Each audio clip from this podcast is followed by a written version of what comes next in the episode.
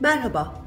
Yalnız Yürümeyen Kadınlar podcast serimizde tercih ettiği yaşam tarzını, benimsediği değerlerini savunan kadınların sarsıcı hikayelerini sizlere ulaştıracağız.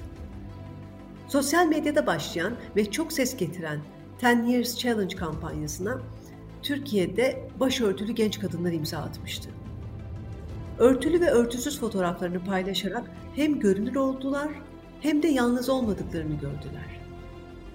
Yıllardır yalnız yürümeyeceksin platformuna akan mektuplar, kendiliğinden yükselen bu hareketin sebebi değilse de dip dalgasıydı. Başörtüsünü çıkarmak, tesettürden çıkmak isteyen kadınlar öykülerini yıllardır sessiz sedasız kız kardeşleriyle paylaşıyordu. Ben Melis Tufur. İşte bu mektupların kahramanlarıyla buluştum, hikayelerini dinledim. Yalnız yürümeyen kadınların etkileyici ve ilham veren öykülerini anlatacağımız program serisine hoş geldiniz. Konuklarımızın talebiyle bazı görüşmecilerimizin sesleri değiştirildi, kimlikleri gizlendi.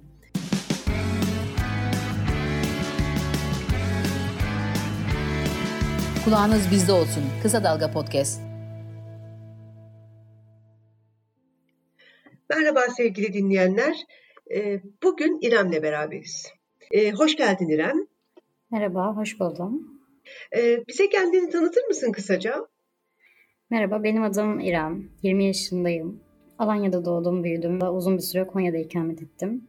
Şimdi üniversite sınavına hazırlanıyorum. Kendi hayatım için çabalıyorum, bir şekilde uğraşıyorum.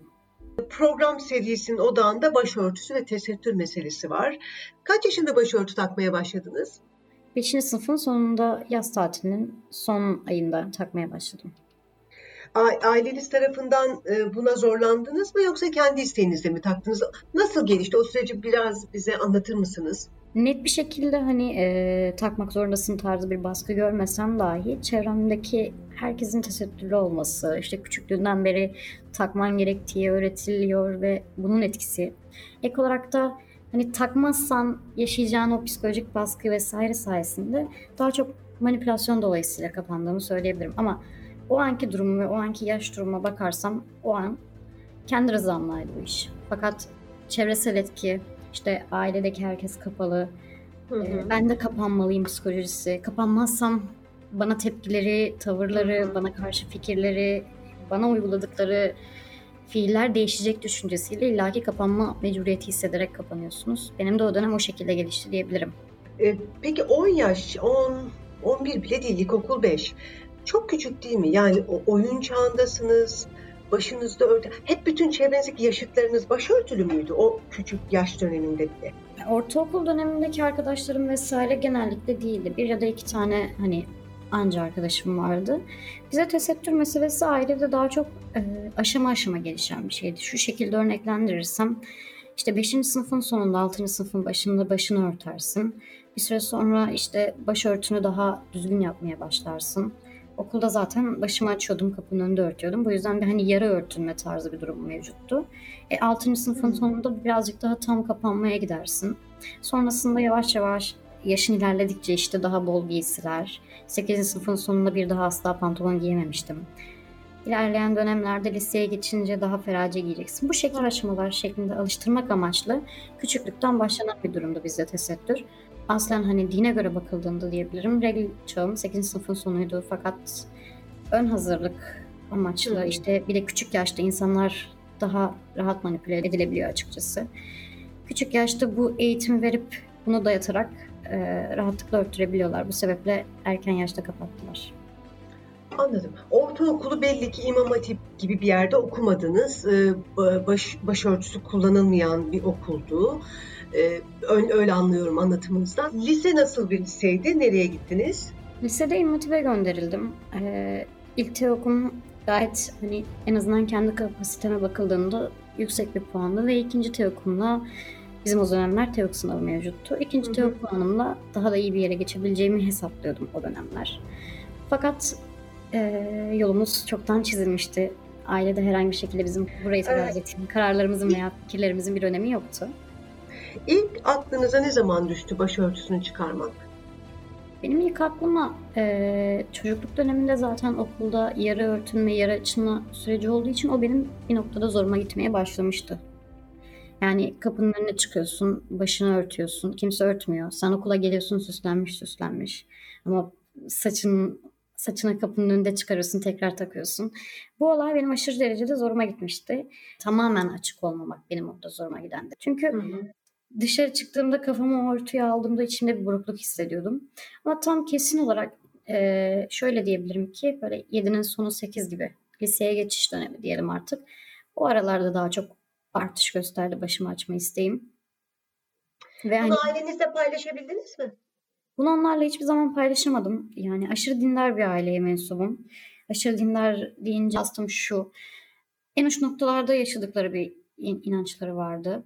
Onları da anlıyorum. Bu onların dini ve bunu kabul ediyorlar ve yaşatırken en mükemmel onların tabiriyle şekilde yaşatmak istiyorlar. Fakat bir noktada beni çok zorluyor. Öyle olduğu için onlara hiçbir zaman kendimi ifade edemedim. Zaten lisenin ikinci döneminden itibaren de herhangi bir şekilde inançla bir bağım kalmadı.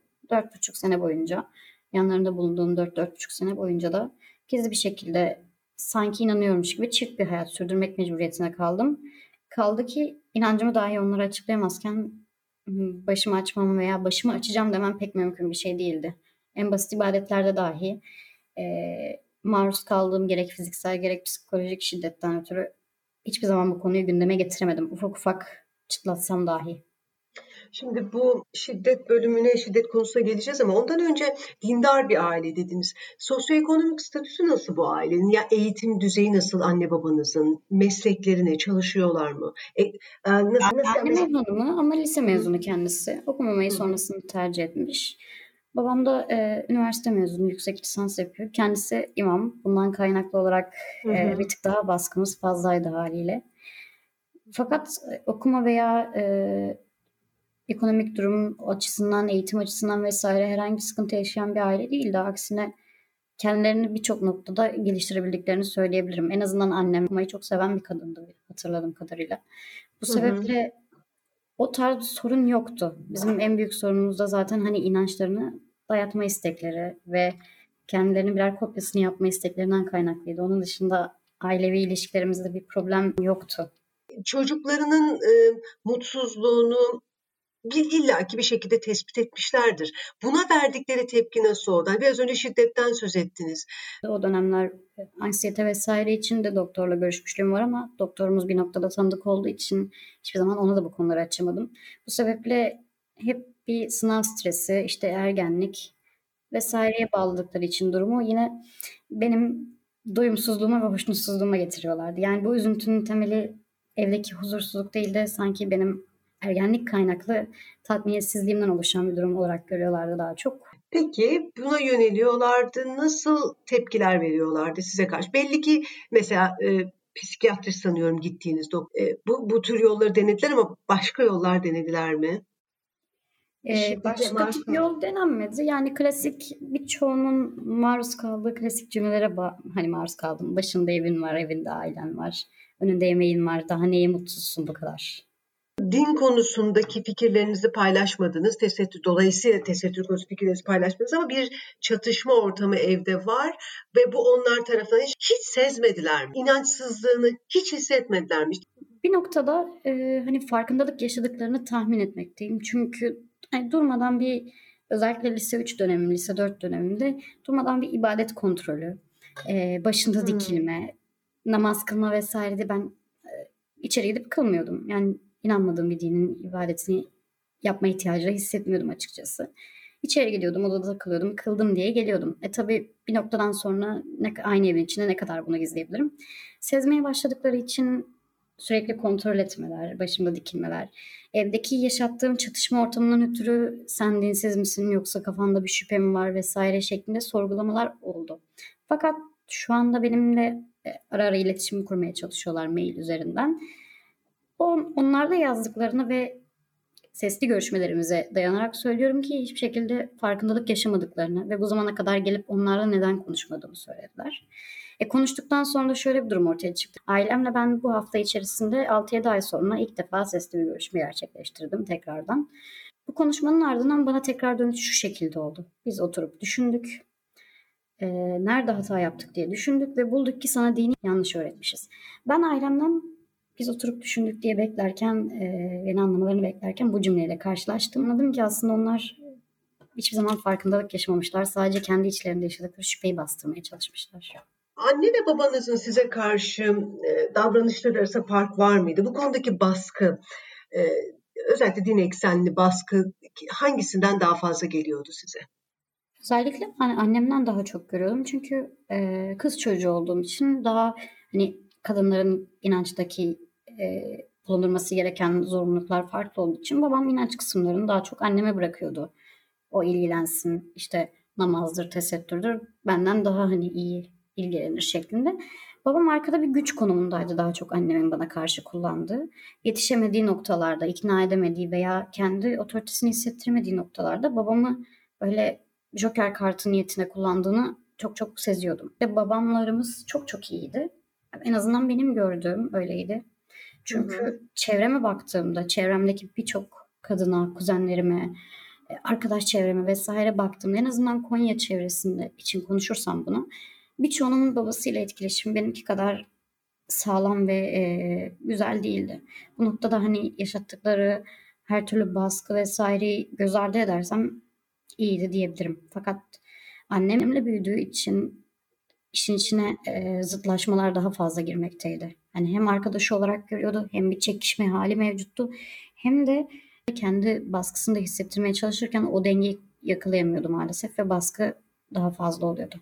Siz ilk çocuksunuz. Kardeşleriniz kaç yaşında?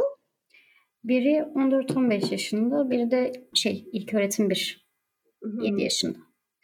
Büyük olan kız, küçük olan erkek. Peki kız kardeşiniz bu süreci e, sizinle nasıl yaşadı? Kız kardeşim en azından bu 4 senelik süreci e, her daim yanımdaydı. En büyük sırdaşım olabilir.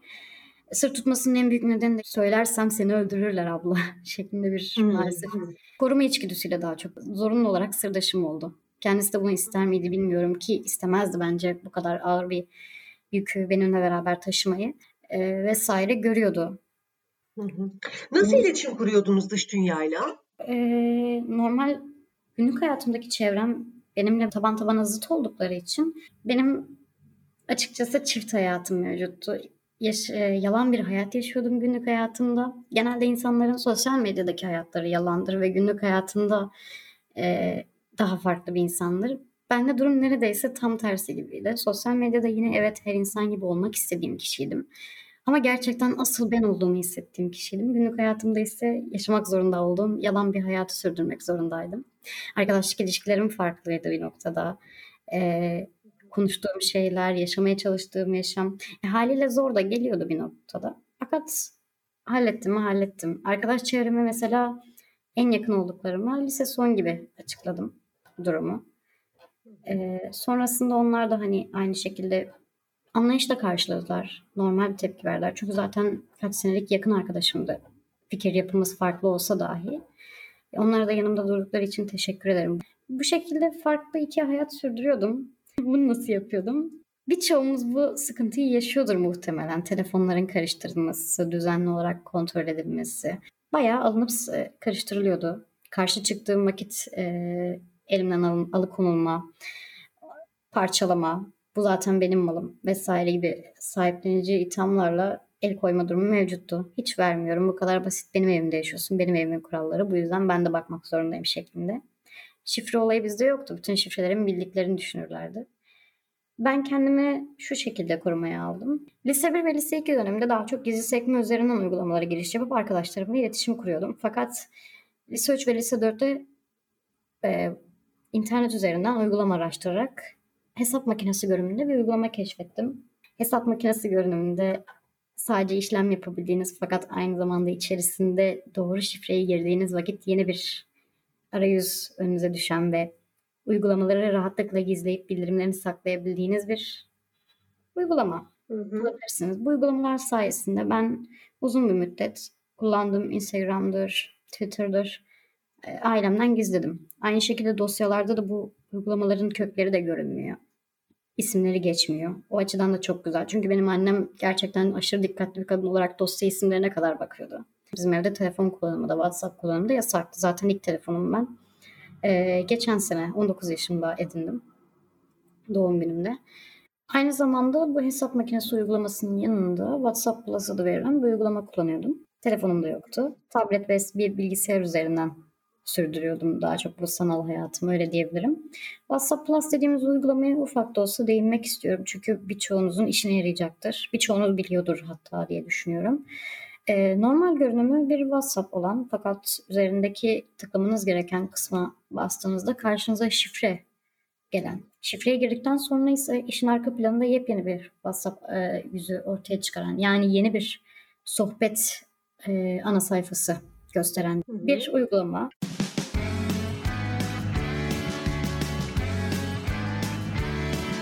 Kulağınız bizde olsun. Kısa Dalga Podcast. Bir kaçış planı hazırlamaya lise çağında başladınız. Ama buna geçmeden evvel e, öncelikle bize oradan yaşıtlarınızla ilişkileriniz, gözlemledikleriniz, e, biraz o dönemi anlatır mısınız? Nasıl geçti? İçinde bulunduğum lise gerçekten çok fazla radikal İslamcı barındıran bir liseydi. Fakat aynı zamanda e, seküler kesimde yok değildi yani. Ek olarak da birçok kişi en azından kendini benim gibi gizleyen birçok kadınla da tanışmışlığım vardı o lisede. Hepimiz birbirimizi sakladık ve bir noktadan sonra şu an birkaç tanesinin bu özgürlüğü elde ettiğini öğrenmiştim. Lisede hatırladığım bir olayı anlatmak istiyorum ben. Çok net bir şekilde radikal İslamcı olan, hayatını buna göre izam ettiren, neredeyse hani peçe vesaire takan bir arkadaşımız mevcuttu lise 1'de. Bir gün lise 3'teyken onun başını açtığı haberini aldık. Yani bayağı bildiğimiz İmam başı açık bir şekilde geldi ve bu bütün okulda ilginç bir şekilde büyük bir şok etkisi yarattı sanırım. Ya ben de şok etkisi yaratmasının temel sebebi birinin başını açması değildi açıkçası. Bahsettiğim hı hı. kişinin bir anda neredeyse 180 derece dönüşüydü. Bu sebeple benim şaşırdığım nokta olmasına rağmen bütün okul bir kişinin başını açmış oluşuyla e, ilgileniyordu. Hatta hatırlıyorum bizim sınıfa çok yakın bir sınıfı vardı her teneffüs kapının önünde neredeyse 20-30 kişinin biriktiğini hatırlıyorum. Sanki olağanüstü bir varlığa bakmaya gelirmiş gibi herkes sınıfa girip kıza bakıp çıkıyordu. Aa başını mı açmış? Aa başını mı açmış? E, bunun yarattığı psikolojik sıkıntıyı tahmin edebiliyorsunuzdur. Kimse neden e, neden bunu yaptın diye sordu mu? Soran oldu mu arkadaşlar arasında? Ben kendisiyle iletişime geçmeyi çok istedim ama hani maalesef iletişime geçemedim. Tamamen kendi tercihiyle ailesini bir şekilde ikna edebilmiş sanırım. Başını açabilmiş diye hatırlıyorum. Kendisi adına da çok sevdim. Hatta bir gün denk gelirsek sohbet etmek ve konuşmak isterim. E, o gün o yanında olup sarılıp yanındayım demek çok isterdim gerçekten. Bugün, bugün bunun önemini anlamanızın sebebi sanıyorum özel dijital e, internet platformundan sizin gibi e, düşünen, mücadele eden kadınlarla tanışmış oldunuz değil mi? Evet yani hiçbirimizin birbirimize yalnız olmadığını hissettirmek çok önemli. Tanıştıktan sonra ben de bu cesareti edindim ve gerçekten yalnız olmayacağımın farkına vardım. Ek olarak da hani değmeden geçmek istemiyorum dediniz ya bir ses, bir destek insana çok çok faydası olur diye. E, o dönem özellikle her ne kadar sanal bir hayat çerçevesi, çevresi dahi olsa benim orada edindiğim hani çok çok yakın dostlarım oldu. Çok çok bu konuda bana destek veren, her daim yanımda olan, yolumu açan, işin ileriki raddelerinde nelerle karşılaşabileceğimi, neler yapabileceğimi söyleyen dostlarım oldu. Özellikle de benim yine internet üzerinden tanımama rağmen şu anda en yakın arkadaşım Burak beni teşvik eden kişiydi. Çabala ki, başar ki ileride seninle aynı durumda olan insanların halinden de sen alma. Bunu sen anlamayacaksan, ben anlamayacaksan kim yardım edecek bu insanlara dedi. Ve o gün gerçekten benim dönümümü de kendisi bu şekilde yapmış oldu diyebilirim. Ondan sonra başladı benim asıl gerçekten ciddi ciddi e, evi terk etme sürecim. Kaç yaşında aklınıza düştü bu? Ve nasıl bir plan yaptınız? 17-18'imdeydim. Yani bu da planım çok fazla e, geriye dayanmıyordu ama o dönemler daha çok para biriktirme odaklı hareket etmem gerekiyordu. Bize para genelde elinde para varsa kendine kıyafet alırsın vesaire. Yani bilinirdi. Elimde ne kadar para olduğunu bilirlerdi illaki. Çünkü çalışmama iznim yoktu. O dönemler çalışmayı çok istemiştim. En azından geleceğe yönelik bana katkısı olur. Bir birikimim olur şeklinde. Kadın çalışamaz, biz sana bakarız tarzı söylemlerle çalışamadım. Ama bir şekilde biriktirdim bir birikimim oluştu ve sonrasında o an aklımda daha çok üniversite okurum, üniversitede başka bir şehre giderim gibi bir plan vardı. Fakat bitiş noktama getiren şey e, seni okutmayız, okutursak dahi işte doktorluk, öğretmenlik gibi tırnak içinde söylüyorum kadın mesleklerini kendi yanımızda okumanız, okursan buna müsaade edebiliriz. Yani Konya'da okursan ancak. Evet. Tarzı kısıtlamalar ve söylemler oldu. Zaten 4 yıl boyunca dayandığım bu tutsak hayata daha fazla dayanamayacağımı fark ettiğim için ben bir kırılma noktasına geldim ve hani artık dedim bitti. Çünkü kafamdaki plan neydi? Okuyacağım, şehir dışına gideceğim. Şehir dışında kendime yeni bir hayat kurduktan sonra ailemle de aram iyi olacak. Hani dış dünyada da çift bir hayat yaşayacağım. Çünkü alışmışım zaten çift bir hayat yaşamaya. Ben sanalda yaşadığım hayatı gündelik hayatıma şehir dışında taşıyacağım gibi bir düşünce vardı aklımda. Fakat bu da kalmayınca benim hiçbir şekilde çıkış kapım kalmamış gibi hissetmiştim o dönem. Sonrasında ben de e, daha fazla araştırma yapmaya başladım. Çeşitli kadın derneklerine vesaire e, iletişime geçtim. Yalnız Yürümeyeceksin platformunu daha öncesinde biliyordum. Mektuplarını okuyordum fakat kendim hani e, yazma cesaretini gösterememiştim. Sene başında diye hatırlıyorum bir o zaman atmıştım mektup. Bir de sonrasında tekrar hani olaylar geliştikçe, e, işler daha benim için sıkıntılı hale geldikçe e, kendim için bir mektup daha yazmıştım ve sonrasında postamı kontrol ederken bir tane Discord linki buldum. Hani Discord grubumuza hı hı. davet şeklinde. Yalnız yürümeyeceksin Discord e, sunucusuna girdim. Sunucuya girdikten belli bir süre sonra kendimi ifade ederek e, anlatmaya başladım ve dedim ki Böyle böyle bir durum var. Ben hayatımı bu şekilde ilerletiyorum ve bundan sonrası için evi terk etmeyi düşünüyorum. O an hani bunu yardım talep etmek amaçla yazmadım. Tam tersi yazma cümlelerim de şu şekildeydi diye hatırlıyorum. Herhangi bir şehre gideceğim. Benim için hiçbir şehir olması fark etmiyor.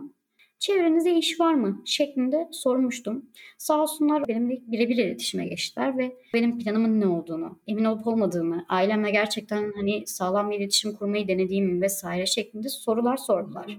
İletişim kuruldu. Aramızda sağlıklı bir iletişim kuruldu ve planımı onlara anlattım. Onlar da plan hakkında ufak tefek hani neler yapabileceğim konusunda fikir verdikten sonra ben hani bunu uygulamaya karar verdim. Tren garından gittim, bilet aldım İstanbul üzerine. Gebze'de inecektim. Hı. İstanbul üzerine bir bilet aldım. İlk olarak da kendime yeni bir numara aldım. Yol üstünde değiştiririm diyerekten. Bir numaradan arkadaşlarım ve gideceğim yerdeki insanlara haber ettim. Bir haftanın sonunda akşamleyin oturdum hazırlık yapmaya başladım. Akşamleyin daha çok odamı topluyormuş gibi bir görünüm sunarak eşyalarımı yavaş yavaş kutuladım. Yeni bir düzen oluşturuyorum. İşte odamı topluyorum. Kutulayacağım her şeyimi. Küçük küçük kutulara koyuyorum. Böyle takılarımı falan da almıştım yanıma maalesef. Onları da böyle kutuya koyuyorum. Kalemliklerimi değiştiriyorum. Hepsi böyle bir kutulandı. Gece onlar uyurken de valizimi hazırladım ve dolabımın ortasına koydum. Tabii haliyle gece boyu da uyumadım. Kız kardeşim de aynı şekilde uyanıktı çünkü sabahına gideceğimi biliyordu. Muhtemelen bunu dinlediklerinde ona da kızacaklar ama kız kardeşim her şeyi biliyordu evet.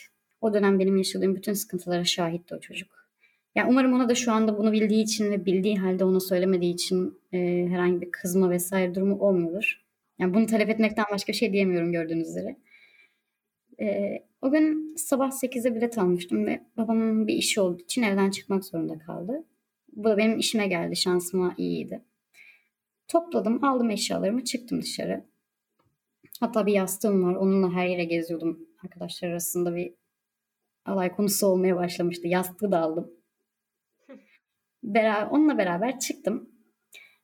Daha sonrasında o kapıyı kapattığım andaki başım açık bir şekilde elimde valizle o evden çıkıp dışarıya adımlama hissini hani hiçbir zaman unutamıyorum gerçekten. Benim için harikaydı. Sonrasında bindim ve gittim Gebze'ye öyle diyeyim. Hatta ben Gebze'de indim ama otop, e, tren biletim İstanbul'da olduğu için tren garının tren garında beni bekliyorlarmış. Öyle bir bilgi aldım. Ee, yanında bulunduğum arkadaşım sayesinde beraber giderek aile mahkemesinden uzaklaştırma kararı çıkardım. E, bir e, şiddet görme olasılığına karşı mı yaptınız bunu? Evet yani e, insanların öfke anında ne yapabileceğini bilemeyiz. Bugün geldiğiniz yerden, bu aldığınız karardan bir öncelikle pişman mısınız diye sormak istiyorum. Açıkçası ben hani zerre pişman değilim. Yaşayamadığım bir hayatı yaşamak istemediğim için de bu yola çıktım ve şu anda çok mutluyum. En azından kendi kararlarımı verebiliyorum. Kendime ait bir yaşantım mevcut herhangi bir sorgulama içerisine giremiyorum. Bir şeyleri yapıyorken artık hani ben olduğum için yapıyorum. Ben kendim ve ben kendimi yeni buluyorum. Kendi karakterimi daha yeni oluşturuyormuş gibi hissediyorum şu anda. Gerek maddi açıdan gerek e, uyum sürecinde gerçekten çok büyük sıkıntı yaşadığım oldu. Fakat düş geriye dönüp baktığımda dönmek ister misin geri? Yeniden hani e, eski hayatını yaşamak ister misin veya kaçtığına pişman mısınız derseniz kesinlikle pişman değilim. Çünkü bu özgürlük hissi, e, bu kendin olma hissi gerçekten paha biçilemez benim için. Peki nedir hedefiniz bundan sonra? Ne yapmayı planlıyorsunuz? Şu an için daha çok e, daha kariyer hedefi üzerinden ilerlemeyi düşünüyorum. Üniversite sınavına hazırlanıyorum yeniden. Maalesef o dönem gerek ailesel gerek benim mental sağlığım yüzünden bir şeyleri elde edememiştim. Şimdi tekrardan hazırlanıyorum ve bilgisayar mühendisliği düşünüyorum. Ee, nasıl geçiniyorsunuz? Sabit bir işim yok ama ufak tefek işler yapıyorum. Anketörlük yapıyorum. Ee, ufak bir böyle yazı yazma işleri olsun, SEO yazıcılığı olsun onları yapıyorum. Bir oyun şirketinde ara ara hakemlik yapıyorum. Sizin gibi düşünen, hisseden, size benzer mücadeleler veren çocuklara, gençlere, genç yetişkin kadınlara söylemek istediğiniz bir şey var mı?